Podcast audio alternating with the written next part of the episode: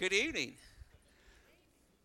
This is a traditional barong. This is what they preach in, in the Philippines. So if you're doing a wedding or you're preaching, you don't wear a suit and tie.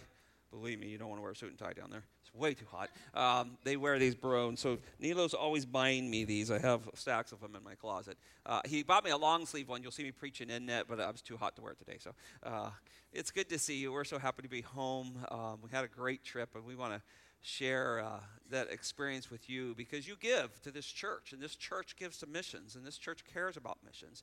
And it is part of the Great Commission. And you've heard me say this if we're not doing missions, we're not doing church, because uh, that's what God is about. I, I was thinking this afternoon about Acts. Christ is resurrected from the dead, chapter 1. Uh, things are still unstable, to say the least, with the apostles. They're trying to figure out what's going on. They Christ is going to ascend. He's given them some commands to wait for the Father's promises. He speaks about the coming of the Holy Spirit. And then they say in verse 6, chapter 1 So when they had come together, they asked him, saying, Now this is what they're thinking here Lord, is it at this time you are restoring the kingdom of Israel? Now, there's a couple interesting thoughts there. One, they know their Old Testament, they know that God is going to restore a kingdom of Israel. He's going to do that. Now, it's not all of Israel, not all Israel's Israel, but there's a remnant that he's going to put together. He, we certainly know that. He's going to draw them to Christ. They're going to call on him. We, we see that so clearly throughout the prophets. So they're wondering if this is the time. And remember, they're, they're not thinking missions yet. and Jesus says to them, It is not for you to know the times and the epochs which the Father has fixed by his own authority. Man, time is set. Everything is done in the Father's directions. We are waiting for them to come. I, I love that terminology. But then he said this to them. Now remember, they're not thinking missions, they're thinking kingdom. Uh, just a few days earlier, they were arguing who's going to be on the left and the right. He says, But you will receive power when the Holy Spirit has come upon you. Just what he promised them in John 14, John 16. And you shall be my witnesses both in Jerusalem and in all Judea and Samaria and even to the remotest part of the earth. Now they're in Jerusalem. And Samaria is not somewhere a Jew goes. And then he throws in that last little one to the remotest parts of the earth. You know, most of the world wasn't known at that time. They were still discovering things. Rome had made its way around and made roads and canals and so forth. But he was thinking so much bigger than them. And I love this verse because I, as I read this, he was thinking about the very spot that Gene and I were in the Philippines. That God was going to save souls there. And 2,000 years later, we're standing there preaching to preachers who are preaching to their own people. And they have, and I'll show you this, they have so many churches right now, they do not have enough pastors. They cannot train them fast enough for what God is doing down there. That was all the Lord was thinking about way back in Acts. 2,000 years before. So it's been fun to be to the remotest parts of the world, the, the uh, earth, but it's really fun to be home. uh, I'm thankful that we do have a home here as well. But we really enjoyed this trip. So let me pray, and then we're going to show you some pictures of both Japan, the ministry there, and then in Philippines. And I'm glad our youth are in here, our student ministry. So glad. Um, I, I'm praying, maybe out of this group, God raises missionaries up. Um, we, we need people who are committed to Jesus Christ and want to go share this. I, I pray that this may encourage your heart. So listen well. Yes, you could do this. God could call you for this. Father, thank you for this time to talk about missions. It is your heart, isn't it, Lord? From the foundations of the world, you knew us. Not just us here in Ormond Beach, but our dear brothers and sisters in Japan and Philippines and Egypt and uh, Spain and around the world, Lord. You knew them. And Jesus, you said that you would get them all and you would lose none of them. You're great at that, Lord. You save your people. So, Lord, we're joining you in something you're already doing. And we saw this Sunday in Revelations 5 that there are going to be these people from every tribe, tongue, nation around the throne. And so it's a promise that you're going to save. So if we go, we'll be a part of what you're doing. And so, Lord, I thank you that you let us go in this way tonight. Uh, being able to send Gina and myself and others. Uh, we have young people around the world right now. We thank you that you let us participate and partner with us. Lord, help us uh, not be so uh, white fisted with our monies, with our times, our talents, the things that we have. Help us think eternally. to remember this is going to come to an end here. Our lives will come to an end if you do not return soon, Lord. And so, what will we do with it? Lord, help us. I pray we challenge us today as we look at this and be encouraged what you're doing around the world. Lord, bless our time today. May you be glorified. In Jesus' name, amen. Well, we'll start with some slides here. I got a lot, so we got to move through because I want to get you home by midnight. So, um, uh, I want to start here. Um, this is Paul Anthus. You, he was the leader of Compassion for Congo. If you remember, this is what I went out a week. Gina and I went out a week early for was Paul's funeral. Uh, I put him up because um, after the funeral, um, I met several days with other pastors out there um, that support that ministry. Um, Compassion for Congo has an orphanage of around 25 kids, plus some widows who work in there.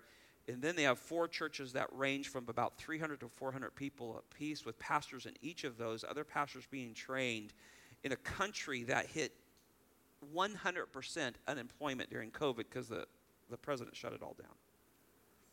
Um, the country's dying.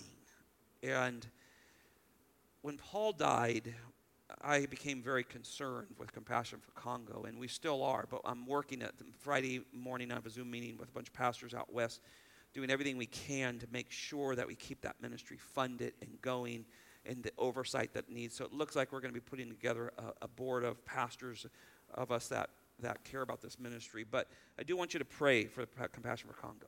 Um, I've spoken many times with Didier since, and he says, Pastor, we are trusting the Lord, but we are praying. Um, we are dependent upon you at this point. Um, you know, he knows they need to be more self dependent, but it's just such a difficult country. So, Paul's with the Lord. His, his widow, Jenny, such a sweet sister in the Lord, is doing well, but they, you know, she has 24 hour care of Abby. Um, that's a challenging one.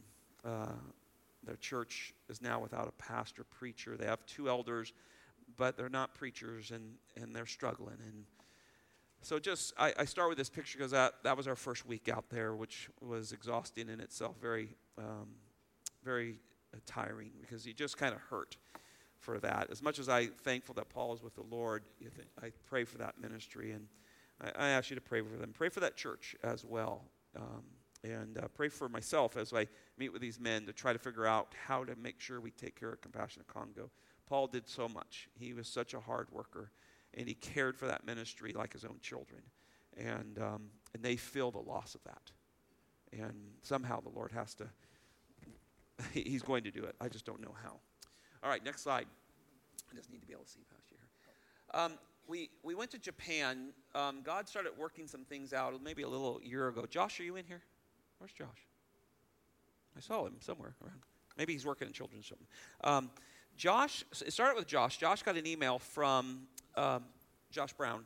Josh Brown got an email from uh, a gentleman that had gone to Master Seminary and was finishing up in Indiana at Faith uh, Baptist Seminary, I think it is. And um, he, his wife was the daughter of these two. This is Joe and Mita. No, Joe and Noni Mita. Um, and they had been sent to the States to go to school and come back. Um, and so that started this relationship. Of course, we had Connor playing baseball in Japan. And I thought, well, that's interesting. Maybe we could meet with them. And that started a lot of emails back and forth. And one thing led to another. And uh, we began to do a little more research on the church in Japan. It turns out the church in Japan is very, very small. Um, I think I told you Sunday, it's 0.05 are those who claim to be Christians. I talked a long time with Joe here uh, about it. He said, Scott, I don't need to be a downer, but half of those people are probably not born again. Um, so you're talking about a church that's 0.02 of the nation. Uh, Japan has no God in their society. Shintoism, Shintoism and Buddhism, it's, it's ancestral, ancestral worship and karma and that kind of thing. There's no God in their society. Gods, even dead gods, there's none of that. So it's a, truly a godless society. Now, when you go there, it's the most kindest, respectful people you've ever been around. It's the quietest nation you'll ever be in. Um, nobody talks, no horns. It's just quiet. the cities are quiet. Um, people are quiet. You're packed on trains like sardine. No one talks. It's just quiet. Um, they're very respectful, very, very kind people. But they are without God. And that nation, and I, and I don't know what, why God put all that together, but I'm very interested in how we can have a role there. Um, I'm very concerned about Japan. It, I, I, just don't think people know, right? We just don't know. Japan has very, very few churches. Everywhere we go around the world, you drive around and see churches, whether they're cathedrals of Catholics or, you know, false teaching or whatever. You see churches. You do not see churches in Japan. You may see a Buddhist temple every once in a while, but you never see churches. There are no steeples, there are no crosses, there are no churches visible in Japan. And it's not because they're, they're being persecuted, there's just no Christians in that country. It is devoid of the church in so many ways. Now, this church here, which is behind us here, um, it's called Bethel Baptist Church. Uh, they're part of Baptist Mid Mission. Joe told me they're the largest of their churches, which is about 30 that they know of, they fellowship with in Japan. Most of them are under 10, 10 people in the church. They're 30 to 40 um, on, on, on any given Sunday. Next slide. Um, Oh, oh, sorry, I was out of order. This is Gina and I on the train station trying not to get lost. Uh, when you're in Tokyo, you got to figure out trains because that's the way you move around, and it's one station to another station to another station and so forth. That was on our way to. Yeah, that was on our way there um, to this church, and he picked us up. We actually made it there, and he picked us up at a train station. I'm not sure where we were, but we followed the train, got off the right stop, and he was there to pick us up. So th- this is their church. Um, what's very unusual is they have a building and they have a parking lot. And No churches have parking lots. Most of them are in houses, and they, the neighbors to the right here, were so grateful for the way they conducted themselves in the neighborhood. Sold them this little piece of property on the right, which they've made for a playground for the kids and more parking, so they can actually park their cars. Um, next slide. Um, that's Pastor Joe on the left, the pianist on the right, and this young couple was kind of leading songs for uh, Sunday school. Uh, and the next slide. Um, anime, if you're into anime, it's everywhere. Uh, you know, like, I don't know what, what, to compare it to. It's just anime everywhere. But um, even in their stories uh, and their Bible stories, it's, it's anime type of uh, uh cartoonist type thing. So, next slide.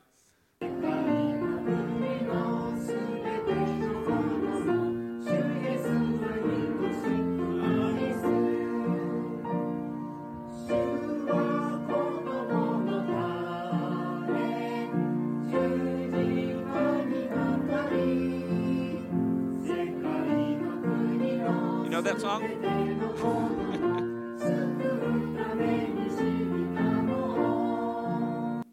so they're singing that song, and I'm thinking about them, and I think they're thinking about us. Maybe God's going to be saving some Americans, they're probably thinking. Because those people are wacko over there. They got everything messed up. Japan rejected, in their parliament, rejected same sex marriage, rejected all that. And they probably think we're crazy over here. And what's going on with the church? And they're singing about God saving people from around the world. We're looking at them going, you're, you're 0.2% to the population of Christians here. But it's just so sweet. They're just like us, they just speak a different language. Believers it doesn't matter where you go, what culture you're in, what language they speak, when you get around believers of the world, they are us. We are them. There is such a like mindedness, such a relationship built in Jesus Christ and the Word of God, and it links your heart together like that. What's so interesting is we're out there and we're, we're going to baseball games on the trains and going all over in, in packed society, and, and they're very respectful, but they are so different than the world. And I, and I, I hope that's true with us. I hope when people come in here and they go, wow, that was refreshing. They're so different than the world. Are we? Is your home, I mean, we got to think about this.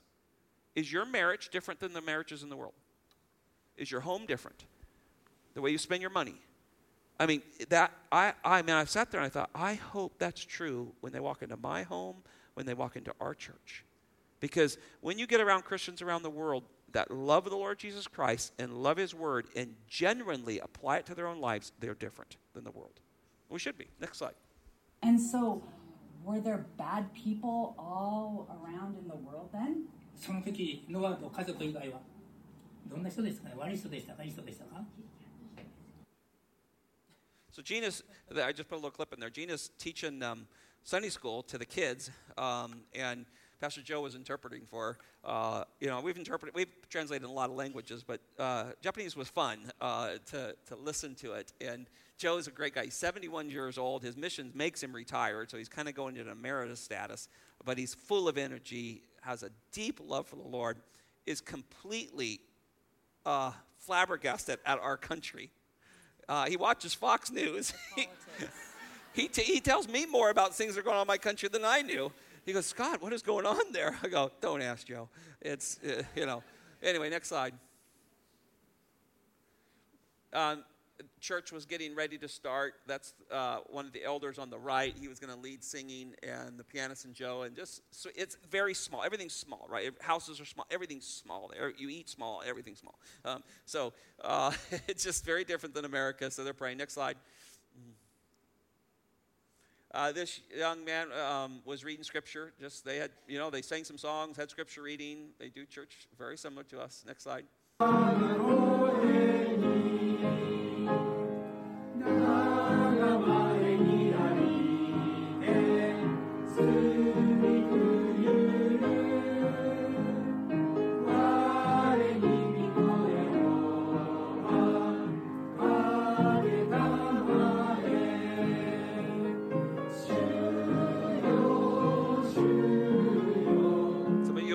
Know song, don't you?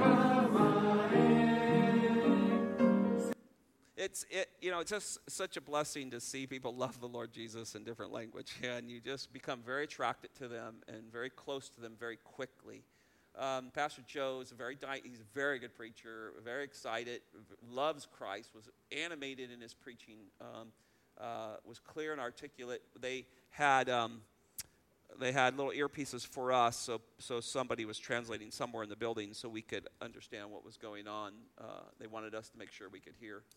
Uh, Joe introduced me. I gave my testimony first, um, and then later came up and preached uh, and talked and spoke on missions. Next slide.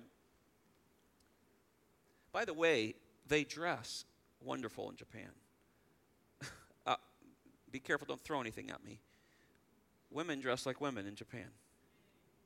They wear dresses, nice, and, and if they wear pants or not, men were. It, it's just kind of you like you jump back into the 50s or something, um, and you can just see there's there's just a different way of how they present themselves. We enjoyed it. This is their bulletin. Uh, next slide.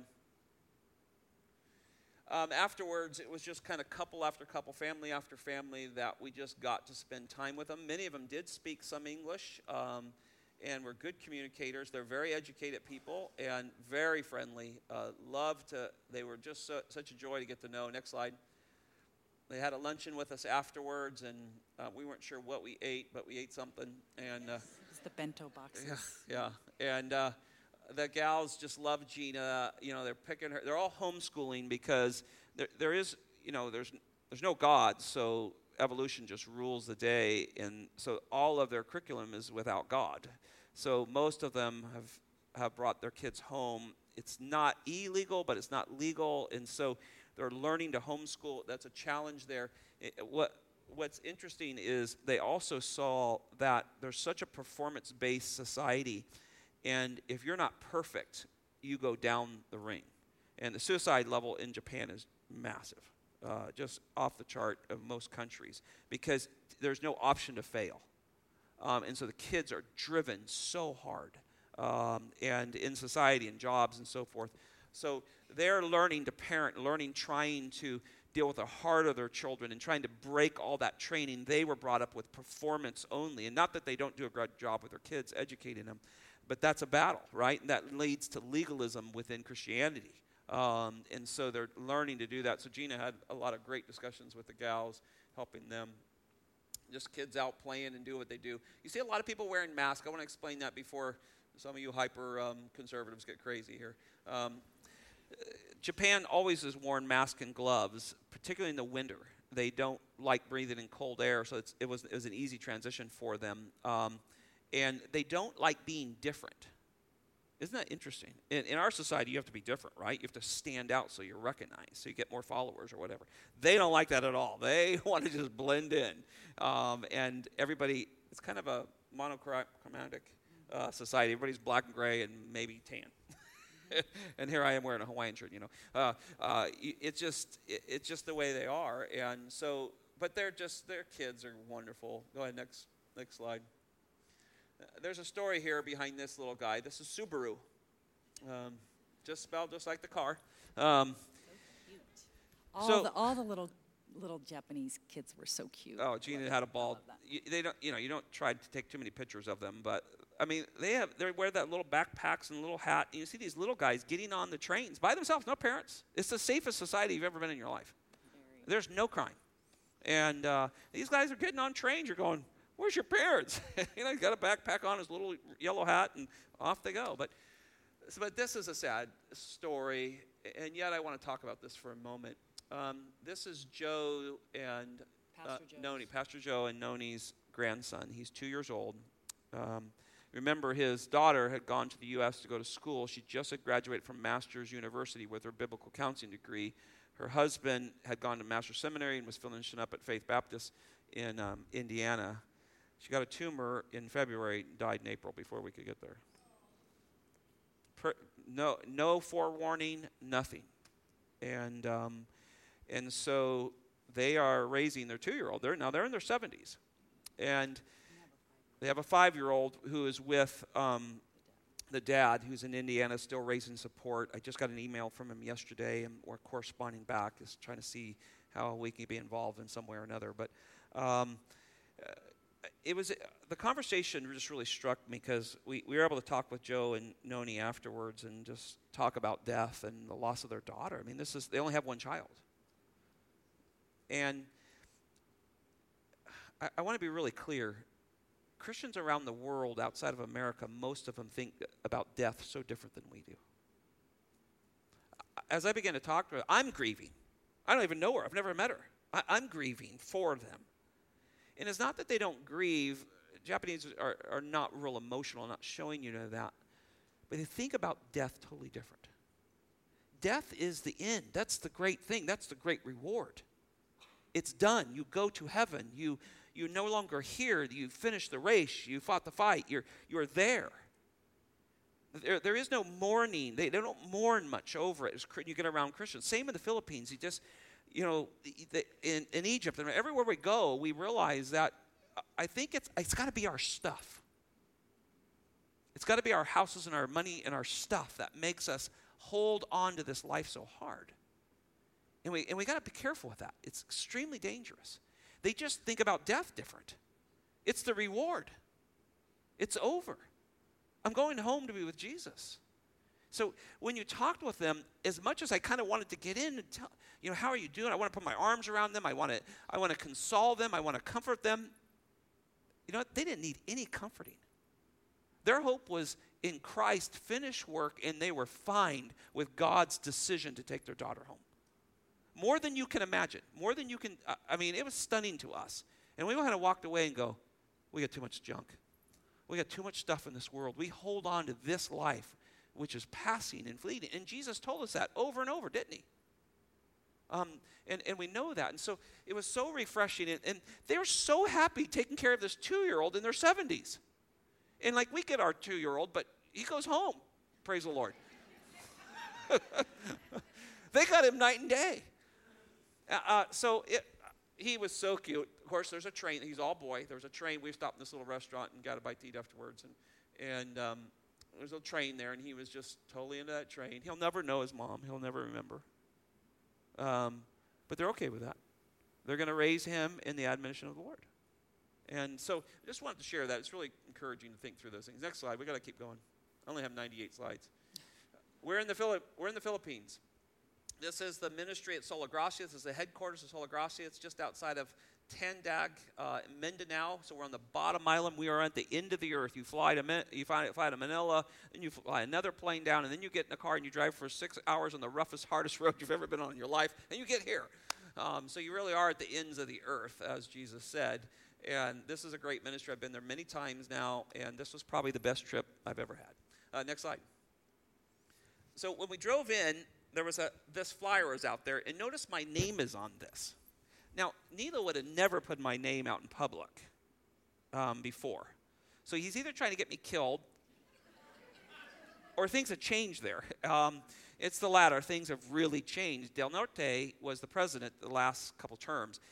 Uh, he's 80 years old. He lives in Davao City. Um, he, he just took it to the Muslims and he said, This is not your island. And he, he, really appealed to them first, said, All the people you're following live in ivory towers in Arab, in, in, in, the Arab world. They have all the money, they have all those things. You have nothing. You're dying in the jungle, barely surviving on rice. Why do you follow those people? And if you keep following them, I'm going to kill you. And he did. And he ran them into one city called Marawi um, when I was there last time. And he got all of the Filipinos out that weren't Muslim, and then he just wiped the whole city out. And so that whole country, I mean, the whole island, which is Mindanao, has been taken back by the Philippines. Uh, I don't think we saw one in a burqa, a black, what was. Uh, we would see one of the, normally that was always everywhere. We felt very safe. There were no, we, there one no evil looks. Yeah, like these people want to kill us. Yeah. None of that. Um, we had one military checkpoint we saw, um, only in the whole time we were there. The country's is experiencing great freedom, uh, particularly the island here. Uh, next slide. That's going into the compound. There's Nilo, my dear brother. He's half the size he was. I'm kind of the same. I lost some weight too. He really lost a lot for a different reason. Um, but he's doing well. He gets real tired. He preached, and then he's kind of down for a day or so. But um, he's doing well. He can't afford any chemo or radiation, so he's doing a, a, a, immunotherapy. immunotherapy. Um, but it is working. The cancer numbers are coming down. He's, he's preaching again. He, he's, just a, he's just a miracle of God. Next slide. I love that guy. That's Fele, his wife, and Gina and I. Um, I hope I get to see him again. Um, uh, but if not, I'll cherish that time we had with them. What, what a sweet couple. That someone's got to write a biography on that guy. When it's just amazing what God has done through him. Next slide. Uh, me preaching, I don't know if you can tell, but I'm soaking wet. I got so much sweat off me. That's a tile floor there. When I was preaching, I got a little excited and almost fell down because slipped in my own sweat. Um, that's how bad it was. I know that sounds terrible, but it, you're, you're down on the equator. It, we, Gina and I come back, we never complain about Florida's humidity. And if you're a complainer about humidity, you go with us sometime. I promise you won't. It's, it's like it pushes on you. you walk 100 yards and you feel like you ran a mile. It, it, it's amazing. That jungle humidity is tough. Uh, so preaching in it was challenging, um, and I preached a lot, more than I've ever have uh, down there. I don't know why, but I did. Next one.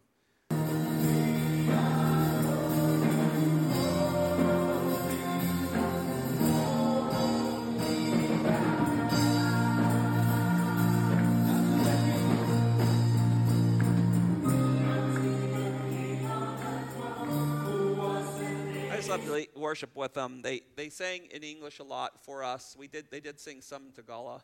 I don't know if I have a slide of that or not. I think I do. Um, but they, English is important. Nilo really makes them work on their English because it gives them, gives them some respect in the community. And so, and they teach the kids English at their school. And so most of them can understand English. Um, the pastors do really well, and they can actually hear me preach in, in um, in English, but they'll do this everyone. Slow down, Scott. Slow down. You know I have a little problem with that, but um, Gina, uh, Gina, as I taught the men, Gina taught the women, and so she had I think three sessions with them. Um, you want to talk about that at all, babe? Um, they they soak up everything that you're teaching with them, and they're so grateful, so thankful, uh, very attentive. Uh, they they just love learning. So it's very sweet time when we were there. Next slide.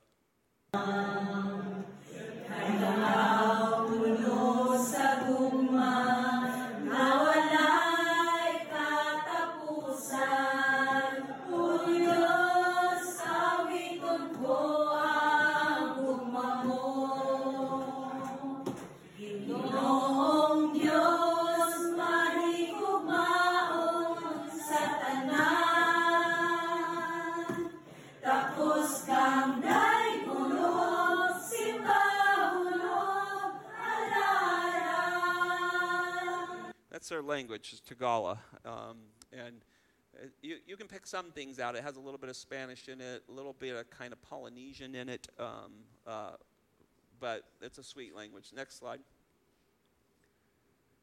While we were there during the conference, they ordained two pastors. Um, I got to teach to them and got to be a part of that uh, ceremony of laying hands on those men. That's Emil on the far left. That's Nilo's son, who, who really is kind of taking Nilo's place in a lot of ways as a real leader in, within the ministry. Emil's a super sharp young man. We may get him here in, fe- in September. Um, they're coming to the States for a conference out west. We may get them here. Next slide. There's Nilo preaching. He preached two sessions in the conference, and he notice he sits in a chair. It's just he's so he gets so tired, but he he still got fire, man, and and uh, a lot of when you listen to them preach, they'll preach in Tagalog in English. They'll just go back and forth, and I, t- I Neil, I can't do that. no, no, fine, you preach in English, and uh, and the guys that had a hard time with it, they would have people sitting next to them, helping them understand what I was saying. But that's that's Nilo preaching away. That's Emil. Emil preached a session uh, too. He's just an excellent preacher, uh, very schooled in the Word of God. Next slide. Um, this are the elders of Sola Gracia. Um, this is Pastor Larry right there. Sweet man. I'm going to show you where he was born and raised, and God saved him, and now God has been saving his entire family. Um, it's amazing what he's doing with them. Uh, Pastor King, right here, he may come in September with Emil. That's Nilo's son. This is Pastor Hybels. Um, I can't remember. These two guys are from uh, Manila. Manila area and then Nilo there. And those, those are the elders of Sola Gracia Ministries and uh, really lead the ministry and oversee the church planting and educate the pastors and all that. Next slide. This is them with their wives. Um, what a sweet group of people, very dedicated. Next slide. Then they all want pictures with you. Gina and I are up here, and they just kept coming up, and more and more kept coming in to want pictures. Uh, it was a lot of fun. Next slide.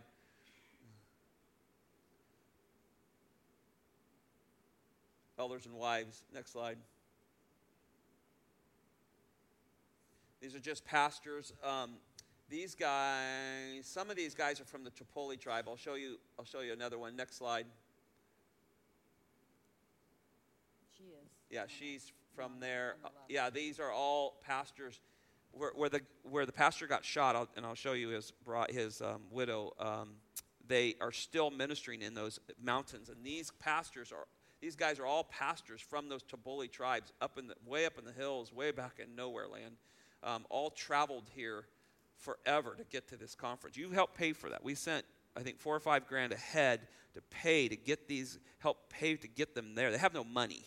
So they got to ride buses for hours and hours and hours to get there um, uh, so they could be with us. Next slide. I have some better pictures. This is the um, Lanao, uh, which is kind of uh, east of Manila. they they've got quite a ministry going up there now. These guys drove three days in a van because there's islands, and they took ferries to islands and drive for a while, take another ferry to come across three days to get to the conference, and then three days home uh, driving. Very special group of people. Um, and that middle group. That middle group is is who we've known Yeah, we've- for like we've known them 20 for years. Yeah, yep, very faithful. yeah. Next slide. This is Pastor John, and this is his fiance. They're They in their like they're 12, but they're not. they're in their twenties. Um, uh, they, he is such a sweet young man. Well, I'll show you his church in a minute. They're getting married in August. Um, we gave them a couple hundred dollars, American dollars, which would translate to about a half a year's salary. And we gave it to him. Uh, my son Connor also gave some money, and um, so he's building on the end of the church a little parsonage. Um, you should see what they live in. And I said, I want you to use this to get ready for your bride. And he just wept and just hugged me and was so grateful. Um, he's doing everything he can to try to provide for her. She's actually from the Taboli tribe, and they met at several conferences, and they've been courting and dating, and they're getting married in um, August. So, very sweet young man. Very, very excited about Christ. He's a great little preacher. Next slide.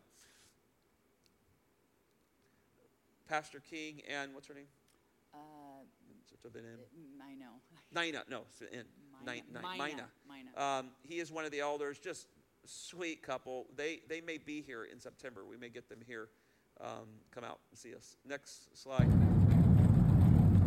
This is giving you a little idea of kind of traveling through the jungles and rice fields, and you come into a little community like this.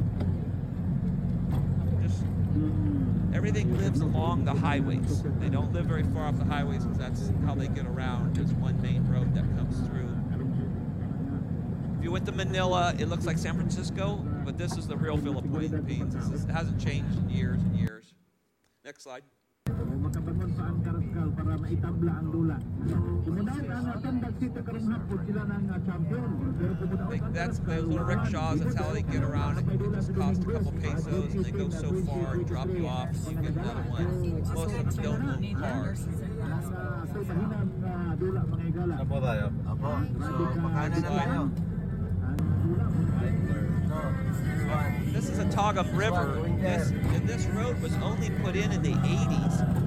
So this area where Nilo is has never had any roads in it up to 1980s. And they they use this river to go up and down. And Pastor Larry was in there with me. He said, "My dad tells stories of just his dad, his dad before him, and so forth. That's how they went to town. They floated down the river and then back up uh, to get to get supplies." Next slide.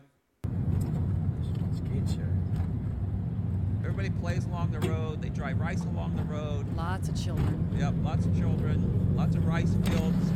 You eat rice breakfast, lunch, and dinner. That's a water buffalo out there. They're not wild. All the water buffaloes are tamed, and they, that's how they plow their fields. Most of them don't have tractors or anything like that. They just plow with the water buffaloes. Um, if you get real hungry, you eat them. One year, um, we they ran out of. One year we were going down there. Nilo had a water buffalo, and he didn't have enough meat to feed the the pasture, so he killed his water buffalo and fed the water buffalo to him. It was actually really good meat. Um, next slide. It's just jungle. It's if it's not jungle, it's coconut groves or banana groves or rice fields. Um, it's it's the end of the earth. Next slide. As we as watch us, I, I want to explain this. Um, I've never been able to go to these places. Never. Nilo would never let me go here because I would get kidnapped or killed.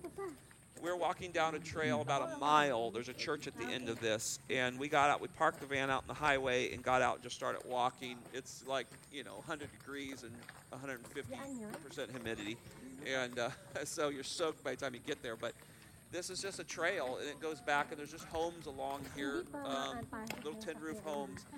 And the pastors are with us. That's one of them. And they're greeting people along. They know everybody, and everybody knows them. And, and many of them are saved. Um, if they're not, they still know them. But what was so fascinating about this trip is I could never go here before. I was never allowed. I mean, Nilo said you'll die. I mean, they'll kidnap you. This is all Muslim in here. They're all gone. And now the church is taking off in here. So we just walked and walked down here. Next slide. Um, along the way, you just meet people. This was a dear sister in the Lord. She had two or three children. She was pregnant with her third or fourth. Her husband cut lumber, and there was lumber there, and they have a little store. Everybody has one of these stores. They all sell the same stuff, but um, just as sweet as can be. And so pretty soon they're following us along to the church, and we get to the church. We have a whole herd of people with us. She, she was Um, in the conference Yeah, she me was in at the, the, ladies' conference cooking and helping um, feed the pastors. Next slide. This is a laundromat. Everybody's down there washing clothes. That's they all they all stop. That's where there's a little creek that kind of goes along there. But we just kept walking and walking around mud puddles. It rains every day, you know, because the humidity just builds up and pours um, there. You got your chickens in your house, and it's, it's you know it's very rural.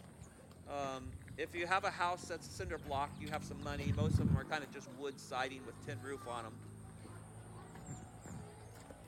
Next slide. Okay, it's a church again. Welcome. This is the church. into this very, very long path.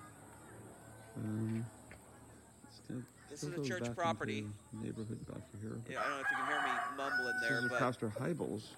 the Sola Gracia owns this building. They built this. It's been there for quite a while, but hadn't really taken off to the Uh, last few have a little years. Um, this little thatch hutch they use for Sunday school class for the kids. And, then you follow along. And this is one of the nicer churches that we saw um, here. This one, they, they put a little bit of money into it um, from a building standpoint of view. All the churches are community Bible church. It's uh, after Steve Fernandez, who's kind of trained Nilo and me, and, and so they, they named all their churches that. Um, but it's a sweet little church. Has a concrete floor, which is rare, and um, it's got all of their pews they build with platforms Nice. on the front of them so they can put their Bibles. So if you had like a rail on front of those pews right there, because they all want their Bibles open, and when you preach, they're like this, not on phones, on real Bibles. They really and they write and write and write. They can't you good cannot teach them enough. They just drink it in. Um, This is a little so this is actually a very very nice little building, and um, they had to the pa- they had to take one of these pastors and send him to another church plant. And so one of the elders, Pastor Heibels, is in this church now teaching here. Next slide. These are all the kids we picked up along the way, and people just kept following us um, as as we came. It's very rare. A lot of them have never met an American before, um, and so they were kind of fascinated with us. And um, that that's Pastor Larry there in the green shirt on on the right. He, I'll tell you his story just in a minute. I can't turn my thing on. Uh, he he's just such a joyful man. But I, I just I, I love that guy. Um, anyway, uh, this is a, this are just kids that kind of follow us along, wanting to get the parents. But notice what it says there. What does that say? What the? Scripture says, God says. Oh, what about that saying? Not what you say, what God says. Handle it right. They're very serious about their hermeneutics, getting it right. Um, and they work very hard, and I, I'm very proud of them, the way they handle the scriptures. They're just good exegetes of the scriptures. Next slide. Just children uh, everywhere, you know, just they love you. They just come, want to come up and they want you to touch them and touch their heads, and they're, they're a lot of fun. Next slide.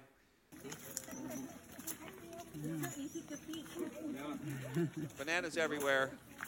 You better like bananas if you go there because you're going to eat them all the time. they like Gina because she's blonde. They've never seen blondes before. Uh, I, I, you know, I, everywhere I go, she's the attraction, not me. Um, next slide. This is their national pastime. You would think the shortest people on the earth would play soccer. They play basketball. They love basketball. Every village, every town has a basketball court in the center of town. That's what they, they soccer. Who cares about that? And Sunday night, Sunday nights, remember they were all playing. They all had tournaments Yeah, the going. tournaments. Yeah. I mean, it's big. They they watch NBA basketball. They think it's the greatest thing in the world. I go, you people, the shortest people in the world. Why do you like the tallest sport? And uh, they love it. Next slide. This is the next church we went to. This is in an area where, man, I can't believe I got in there. Uh, Nilo told me about this area. It's in called San Miguel area. He, he said, Scott, you would die. They would kill you so quick if I ever took you there. Now, here I am, years later, I'm standing in this church. This little guy, he's in his mid 20s, he might be 30. Um, he's the nephew of Pastor Larry. Um, and this property belonged to Larry's family, which were pagans, till Larry got saved. He led his entire family to the Lord. His dad, before he died, now it's generationals that are in this church now. And this nephew now is the preacher here. Um, and he, boy, did he love the Lord. Next slide. This is the building.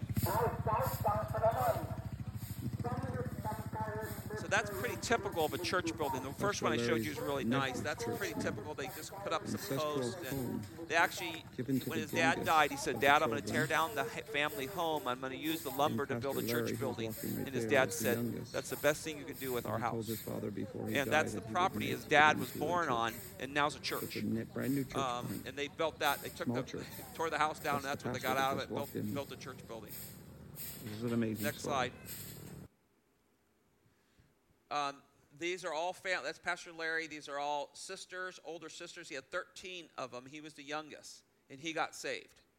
And that's Emil and his wife Sarah and pastor from uh, Manila area uh, that are this, this, this. And the whole family has come to know the Lord.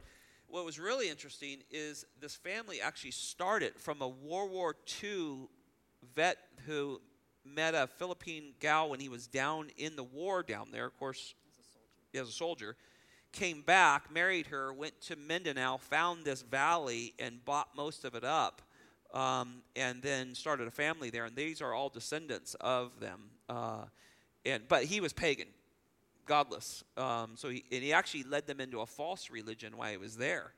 It wasn't until Larry got saved through Sola Gracia Ministries that the whole family now has come to know the Lord. So quite fascinating. Um, next slide. That's the pastor. He's preparing drinks for us. So when you're there, they always want to go. He climbed up a tree right there. He just goes right outside the building, climbs up a tree, whacks off some coconuts for us. And I'll spare Gina the picture. I had her. I have a picture of her drinking it. Um, he's wanting us to drink that. It you can't drink really too good. much because toilets are not really great around there, so you don't want to drink too much coconut oil. Or, Water. Yeah, water. Um, everywhere I went, I got asked to preach. I mean, so they're just there. I mean, we're just there visiting. I'm there to take pictures and bring them back to you, and they're no way. So the the the uncle who got saved, he's 71. He's the oldest living member, and he was 71 was huge because the average, average lifespan on Mindanao is 54. He was 71, and he he had got saved, and that's his Bible, and um, he wanted me to preach out of his Bible. So I opened it up and preached out of it. I don't remember which I preached so many times I can't remember what I did. It was a lot of fun. And uh, so next slide. I, I show you this picture. This is uh, how do you say that? Iglesia. Iglesia Christ, in Cristo. This is a false teaching church. They're all over the Philippines. They're Kind Co- of like Jehovah's yeah, like a Jehovah Witnesses. Witness. Jesus isn't God. They they are. Ugh, this is a terrible church. Um, And they're everywhere. they're everywhere, are. and they build these cathedrals like this. And these people have no money, but they give all their money to this. And they're very. Uh, they teach a tremendous amount of moralism, and of course, you're saved by your own works if you do enough good works. And it's a rejection of Jesus Christ completely. Uh, they're everywhere, and this is one of the things that our our dear friends have to battle. These are these are all over the country. Next slide. That's charcoal or copras? That's a motorcycle. That's dried rice. They're personal rice. They they're ri- they work for whoever owns those fields, and then they get a portion. Person, so they dry it on the road when it's not raining. They put it out and dry their own rice. Uh, when they heard that we are leaving, they put Yeah, So Emil and Sarah telling a story. They pastored in this little church here for a long time, but this road is probably 12 miles back in there. Was all dirt and really bumpy. It just got paved, most of it going back in there.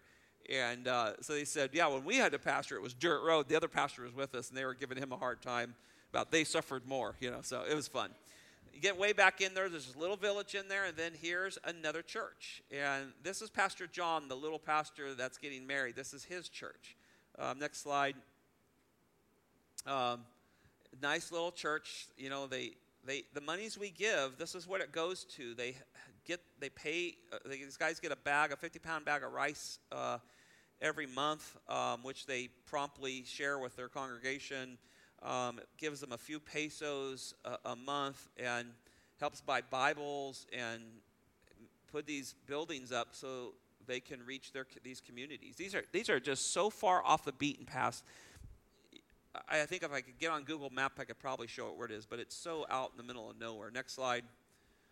This is Pastor John.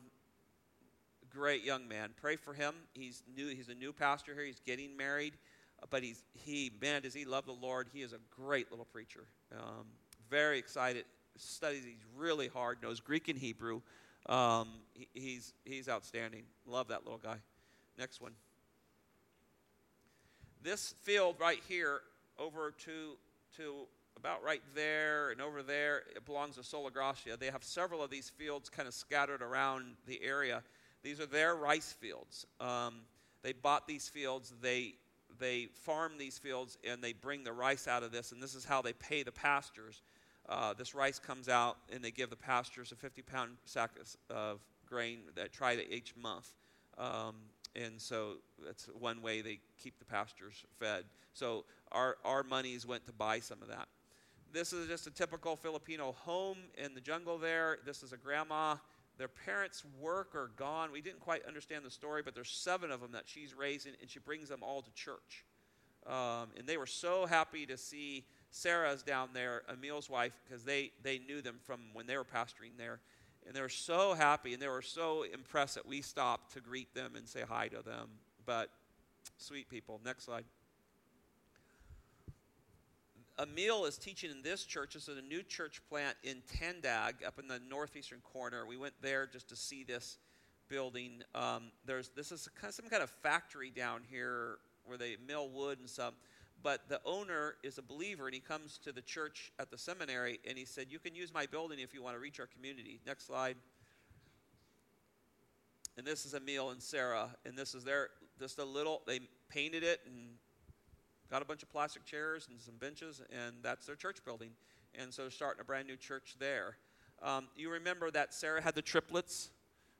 Um, Hope, Faith, Faith is the oldest one. They, and then the triplets are Grace, Hope, Grace, and Faith. Faith is the oldest Oh. one, I think. Yeah. Grace is the one that has. She was born with a lot of difficulty. She's she's deaf, um, and she clearly has, you know, mental cognitive cognitive struggles. But happiest little girl in the world. I'll show you a picture of him in the world. This is this is Nilo's son, and um, really one of he's one of the elders of Sola Gracia.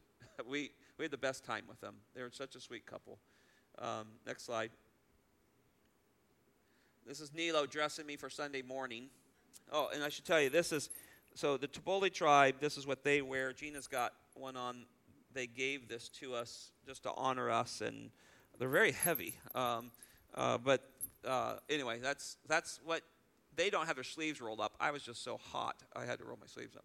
Um, next slide.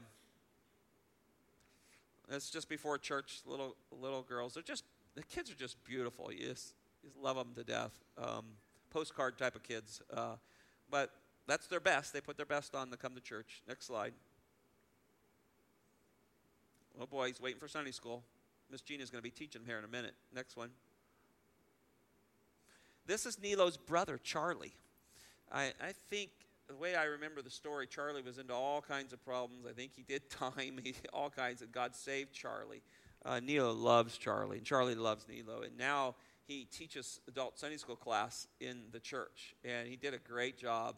Uh, taught out of the book of Romans. Um, uh, he taught mostly in Tagalog, so I couldn't understand it all. But next slide. But he's that's that's Nilo's brother. This is uh, I think the high school class. That's um, Ishmael. Ish, Ish, no, Israel. Israel. Pastor Israel. He is their worship leader.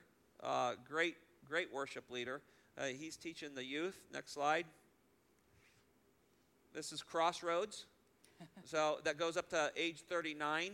They look like they're 19, but some of them, a lot of them are married, and um, and that's Kimwell. That's uh, Nilo's youngest son teaching um, their college career class. This is all on a Sunday morning. Uh, next slide. Uh, that's the adult Sunday school class. See the benches I was talking about? All of their churches, they build them there so they can put their Bibles up there so they can write and pay attention. It's really good. I'm thinking about doing that here. Uh, no, just kidding. Next slide. They were. But what happened when, after a time, what happened to Adam and Eve? The serpent came, and what did they do? Did they trick Eve? Yes, yes. What did they trick her into doing? Eating apple. Eating some kind of fruit. We don't know what the fruit was, right? And so, was it bad that she ate the fruit, or was it bad that she disobeyed God? It was bad that she disobeyed God. Because God said, you can have everything that you want, but do not eat from this tree. So this is a school building. Uh, quite a few years ago, Nilo decided that they wanted to start a Christian school, and uh, again, Riverbend has helped in all of this along the way. We helped fund this, and we they built four classrooms. Now they're up to grade Nine? nine, and they're trying nine, ten maybe, and they're trying to get to twelve. 11. I think 11 next 11 year. next year, and um, and it, they charge a peso or two a month, which is nothing. It's 55 pesos to the dollar there, um, but because it makes the families commit to coming there, the the educational minister of education has come in there and says you're one of our best schools in this area. Your teaching is far superior than our public schools teaching. And so they're filled up. And of course, everything is around the Bible. Math, I mean, everything is around the Bible when they teach them there. So it's had a huge impact, and their churches have really grown because the kids come home with the gospel, and um, it's just a great impact. Uh, it reminds us that Christian schools should have and, and do in many cases. Uh, that's just all the kids there um, with Miss Gina. Next slide. Church starts, they love to worship, they sing for 45 minutes, an hour, and then you preach for an hour and a half.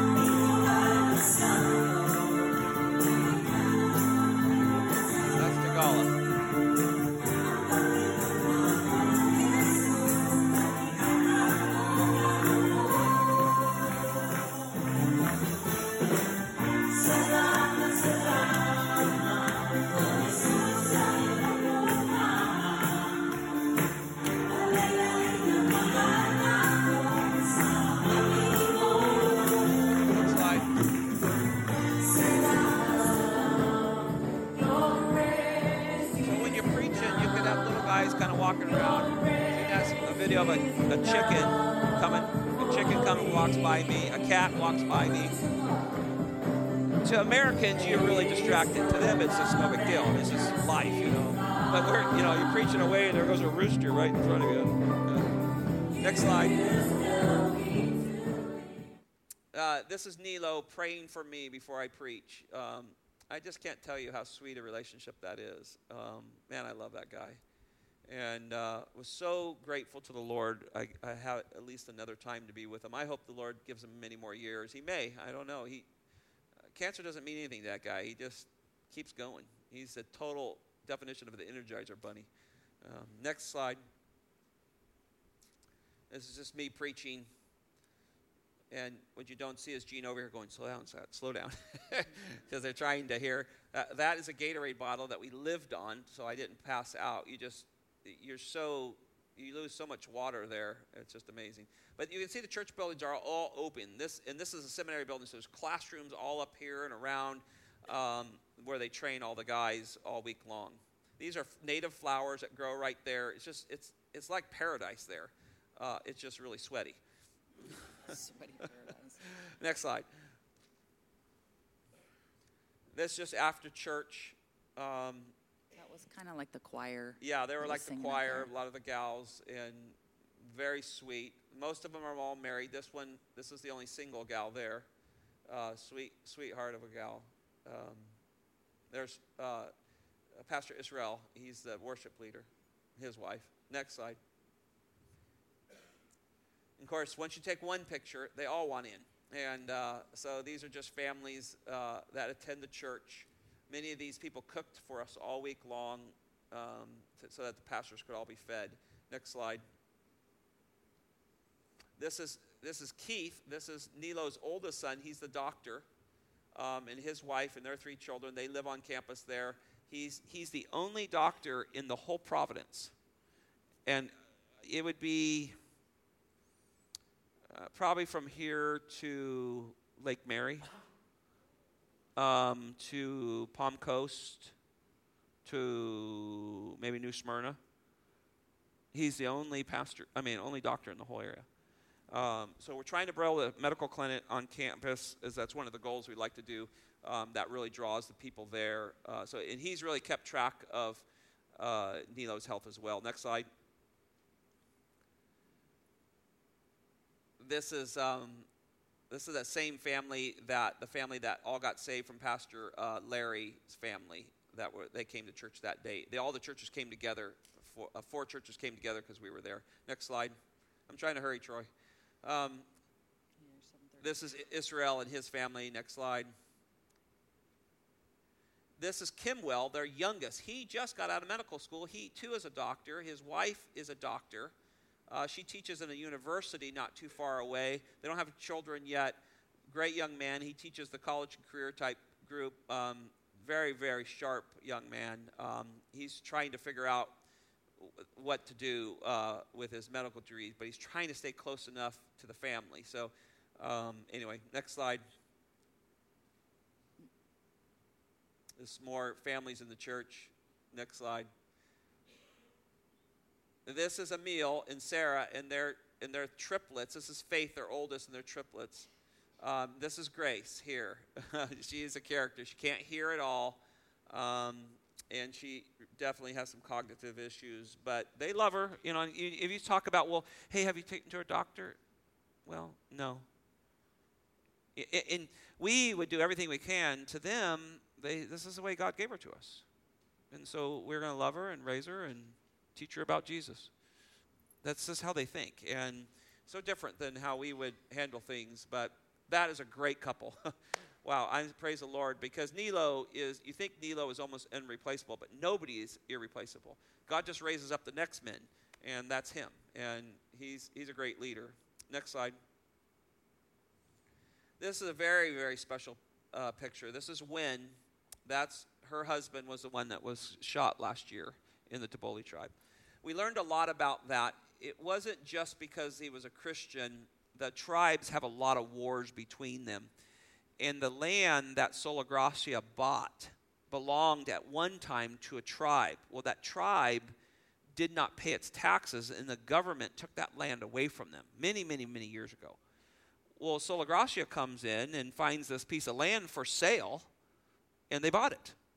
And they built a church building on it. And in the back of the church building, they built a little parsonage, you know, 10 feet, maybe 12 feet off the back, and, you know, a room. And they cook outside, so just kind of a bed and maybe one wall separate the parents' room or something.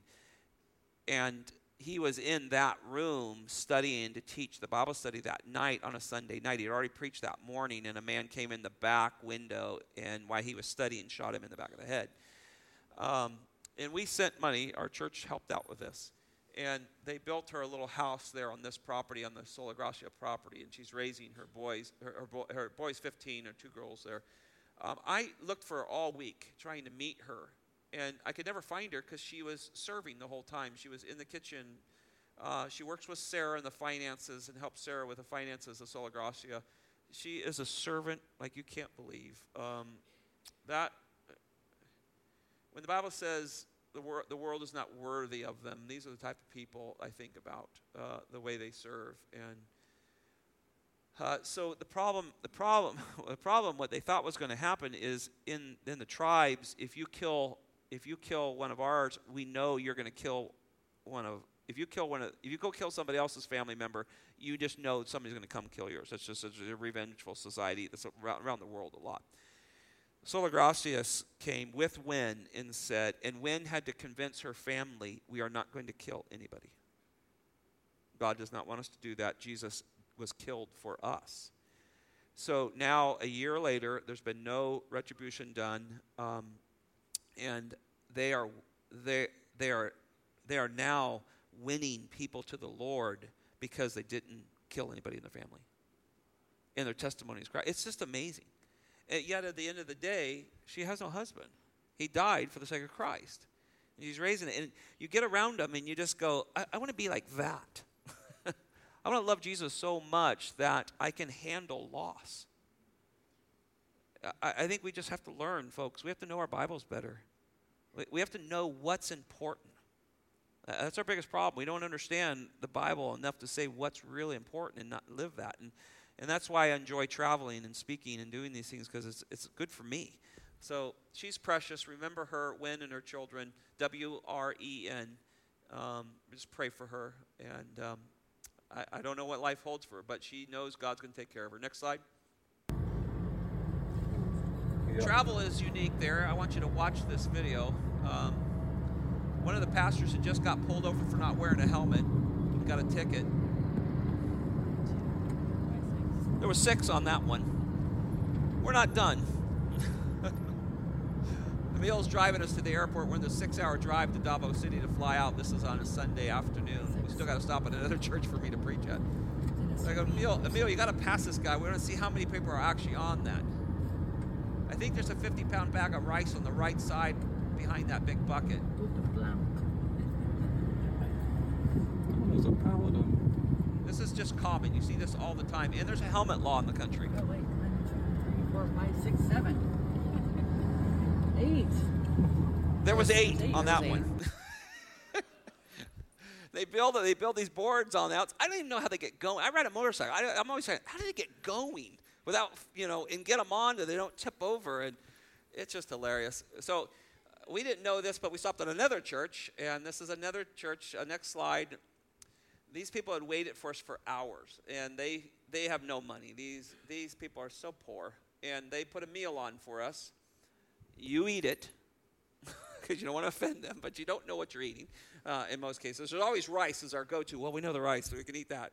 Um, uh, but and we brought, we stopped at a McDonald's, or we went through a town. Every once in a while, there's a McDonald's down there. And we bought chicken because you get fried chicken at McDonald's, of course, and spaghetti at McDonald's. So, um, so we got some chicken and brought it because I said, let's bring something to them. And and so we had a meal with them, and then took a picture. This is their church. This is almost everybody in this church. Um, very sweet people. Um, of course, they. I'm in shorts. We're going to the airport, and they go, "Can you preach?" And so I preached another message. Um, anyway, next slide. So last last time I was here, this was just a very primitive uh, building um, in a church. I'm telling you, there was a church here. That's what I'm saying in this video. That Now was kind of like that other one I saw. It was just boards and a roof and stuff. So we sent. I think we sent. I'd have to ask. Brian. Um, I think we sent forty thousand dollars down a couple years And ago. Forty, is that correct? uh, Um, from our missions to this, and this is what we built. and they are starting classes This this is a, a seminary the extension, a Bible college seminary extension, about six hours away from the one that I, we were just speaking at. Um, we built this. Some other churches pitched in. I think the total building was $100,000 of what we built. It's amazing how far money goes down there.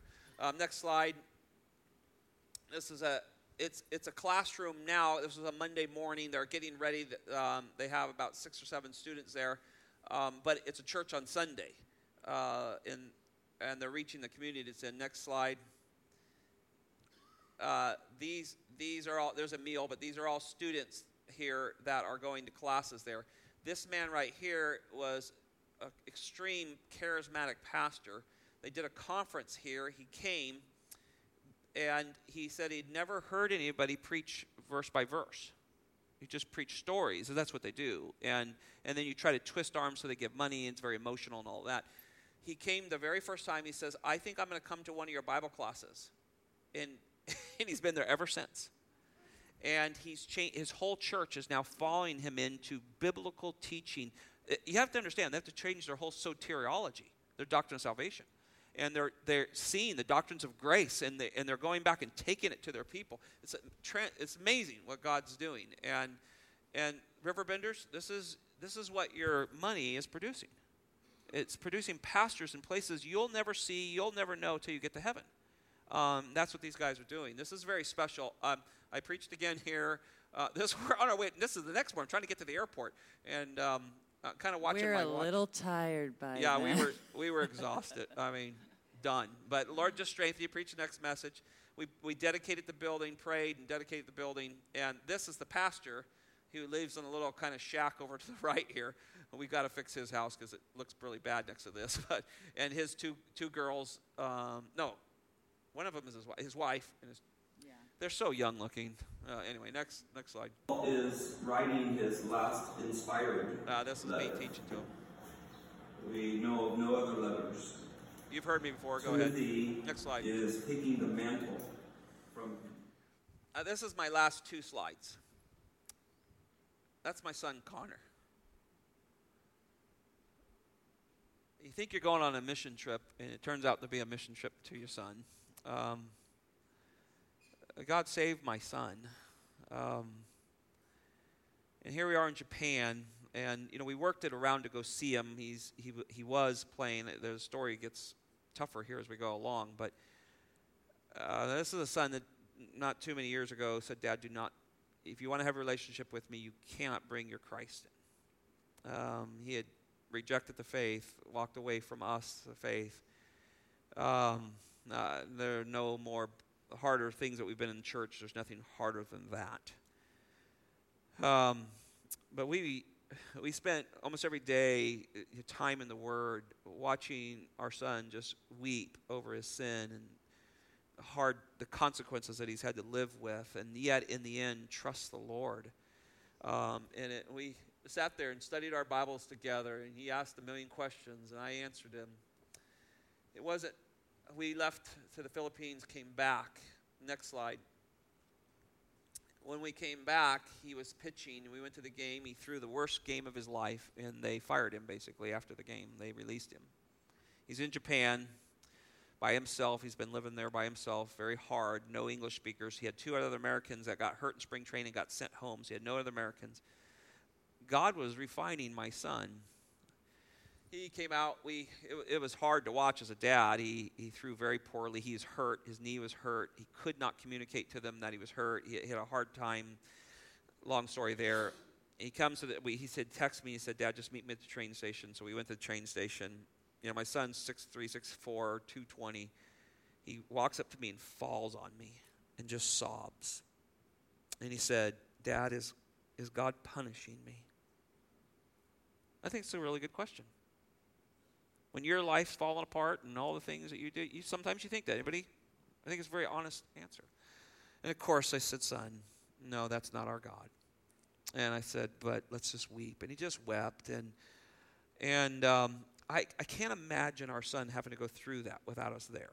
And God just had to tie his hand all over this trip, and we got to spend such incredible quality time with him uh, just in his apartment, just talking through the scriptures. The next day, we opened our Bibles and I worked through passage after passage to help him understand how great a father the Father is.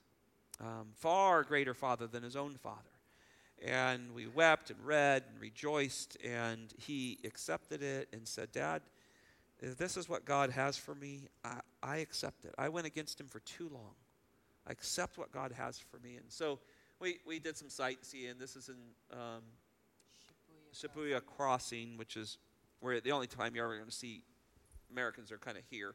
Um, but we just had a great time together, and they ended up releasing him. He didn't get picked up by another team there, and so the team paid for him and flew him home, and we actually flew home with him. And uh, he's back in Sacramento. He's rehabbing his knee, and, and he may get a minor league contract. His agents are working on, on that stuff. But he said, Dad, if that was it, that was it. God has something better for me to do. And uh, I, I just, you know, I want to thank you because, you know, we we do a lot here in this ministry from our schools to our preaching to our discipleship to our outreach to everything we do but we also we all have families we all have children that we want to love the lord jesus and you know, my son is one who's very gifted. Um, you know, they just don't play at any higher levels than what he's played at. And yet he drifted away from the Lord. And kids, let me tell you, the world wants your soul so bad. It wants to, and it wants to take everything from you. It'll give you everything to get your soul. And he's a good lesson. And don't abandon the faith. Don't walk away from it. It's costly. Connor has a lot of consequences in life because of those things. But God's grace is greater than the consequences of sin. And I just, I want to, I want to encourage you to walk with the Lord, know the Lord. Um, he, he, he gave us money for Wren. He said, Dad, is there families down there I can help? And I mean, he just, he's so engaged with what we're doing now. And um, and it, it, was really worth it. This was the best mission trip of our life. We've been everywhere, and, and I loved Egypt and places like that and things we did. But this one involved our son, and um, I just really want to thank you for sending us. Um, your funds help do that. It allows us to go train pastors around the world. Um, and part of it was us being able to stop and see the fighters, the professional team over there, paid for our flights over there, so we made them pay for the mission trip, but they don't know that. Don't tell them that. Uh, that was part of Connor's contract to fly mom and dad over. Um, we, they flew us business class, and we got to s- sleep in those booths. And I, I don't know how we're going to do the next mission trip now. Uh, we've been a little bit spoiled in that, but we'll do it. Somehow we'll muster up to do those things. But um, keep running, church. Some of you are tired. You- You've, you've run a long race, and things haven't worked out the, maybe the way you thought they would. Keep running. If anything, you get around these people they view death different, they view this life different, and they view eternity different. And I, we got to get that. We, we got to catch that. And it's coming from the Bible. It's not just coming from circumstance, it's coming from the Bible. They believe their Bible. And you say, well, we do too. Really? I mean, we have our stuff, and it's our stuff, guys, and and it just pulls our attention away from the depth and the truth of the knowledge and glory of the person of Jesus Christ. And we all battle it. We all battle materialism. And it wages a war on your soul. And I'm not telling you to go give your money away. I'm just telling you to use it for God. And and give. Give. Um, you may not be able to go do this. But Gina and I still can, and there's others. We got some of our young people overseas right now. Um, young people, go to seminary. Go to Bible college. I know you're trying to get some kind of career so you can make a lot of money, but that doesn't help this. They need people to go down there and teach them theology. They need people to teach them languages, teach them how to preach, teach them how to share the gospel, teach them how to love. They need people down there, and we are highly educated here. Who's going to go? I mean, it's such important that we raise up another generation of missionaries to send them down there and around the world. Well, we had two go overseas, two college, two college career people go overseas this summer. Camp's great. The beach is wonderful, all of that. Do you think about eternity? One day we will stand before the Lord and we will give an account for what we did in the flesh. Not for our sins, there's no condemnation, but we're going to give an account. Paul says it clearly. What did you do with what I gave you? Did you serve the Lord Jesus Christ with your life? Or did you find a church and just take from it? Take care of my kids, take care of my youth, make sure they have a good camp, make sure the preaching's good, make sure the music's good, or I'm not coming, I'm going to find another church. That's what Americans do. They church hop from one to another to another. That's what they do until they find somewhere where everything meets their needs. These people build a lean to in the jungle and they come by the droves. It's just it's a reality check, brothers and sisters. And I'm not being mad at you at all. I love you to death. And we have a great church. God has blessed us. But we can excel still more. Can't we? We can give more. We can serve more. We can get rid of things out of our life. How many of you are in debt to credit cards?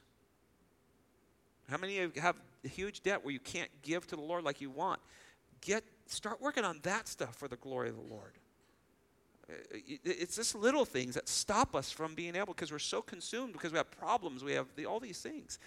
And, and it's, it's just a joy. It's just a good check for you when you get overseas to go, okay, that's the way the Lord wants us to live. Now, we're Americans. God has blessed us. There's nothing wrong with what God has given us, it's what we do with it. So let me encourage you by these slides and this time. And as you look at these flags, what a providential thing that Josh was doing something for the VBS. They ended up for this. But uh, there's Christians in every one of these countries, every one of these around the world.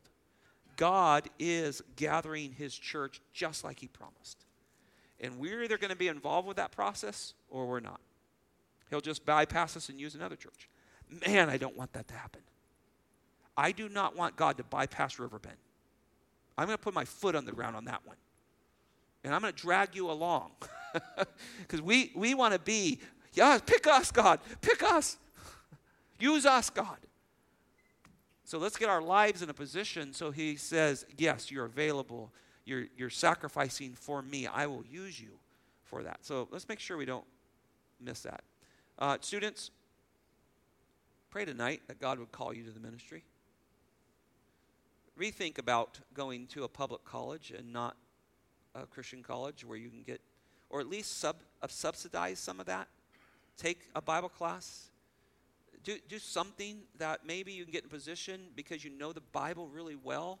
And, and the Bible college isn't the, only the answer, it's dedication to it. But in my time when I grew up, it seemed like half of the kids I grew up in Sunday school were wanting to be missionaries. If I went through the high school and you guys just came out from camp, and I, I heard Josh just did a great job preaching music, uh, small. Group. I heard it was just phenomenal camp. Praise the Lord. You're just coming off that. What are you going to do with that? Are you going to go right back to what you were doing beforehand? What keeps you from going back? And why isn't God calling young people out of our church to the mission field? So, so are you, maybe it's you. It might be you that He's calling to go to the mission field to preach the gospel, to train, to teach children, um, to teach English so they can er, learn the gospel. So please just pray. Ask God. You might be that person. God might stir in your heart. I got called to the ministry just like this in a, in a meeting. There was a missionary from Russia was in our church, was talking about it. I was sitting in the end of one of the aisles, like one of those young men there, and God called me to the ministry, 17 years old. Just like this. Somebody was telling me about missions and what was going on overseas, and I said, I'll go. If you call me, God, I'll go. And that started my journey. Here I am many, many years later. Um, so that needs to happen more. I, we want that to happen. And so I really encourage you, students. All right, you second generation missionaries out here. Our largest missionary group that's going to the field right now because the young people aren't going is second career missionaries. People who raise their money, made money in the, in the business world, who don't need to raise support are going to the mission fields. It's guys like Dave and Sue, Susan. So people like that. Um, where are Dave and Susan in here somewhere? Yeah, it's people like them. They they they finish they, you know, in law enforcement or whatever, and then they end up going overseas. And that's that's the largest. Now that's great, but having young people going is such an impact on on missions. So I've done long enough. I ho- I'm not trying to berate you at all, but uh, I just want us to be careful what we get so caught up in because we just aren't to be used of the Lord. You come back, you just really see the difference in that. So bear with me. I, I love you. I'm, I'm thrilled with this church. I, I just want to excel still more. One life, it's all we got. If he doesn't return soon, we're going to the grave. Somebody's going to say some nice things about you and put you in the dirt. That's all we got. And then we're with the Lord for eternity. that, that puts it into reality. What are we doing? Are you discipling somebody? Are you being discipled? Are you carrying the message to the next? I mean, that's what we do here. You, I can't go to the Philippines. Well, can you grab some people and have a soul care group, a, a Bible study? Can you do that? Can you take a Bible college class so you know how to handle the Word of God, how to study the Bible? I mean, just find something to do for the Lord and, and ask Him. He'll show you. So we can excel more. Just think of this group right here, a couple, two or three hundred of us probably in here. Um, just think if we did this, what would, what the impact God could use around the world. Lord, thank you for promising us that you would save people. We can fly around the world and know because you promised that you would save people from around the world, every tribe, tongue, nations. You, you promised, and they're there.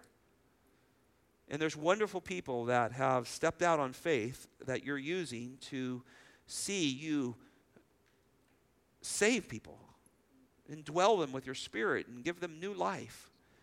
And, and Lord, there are men and women all over who have dedicated their lives to do that.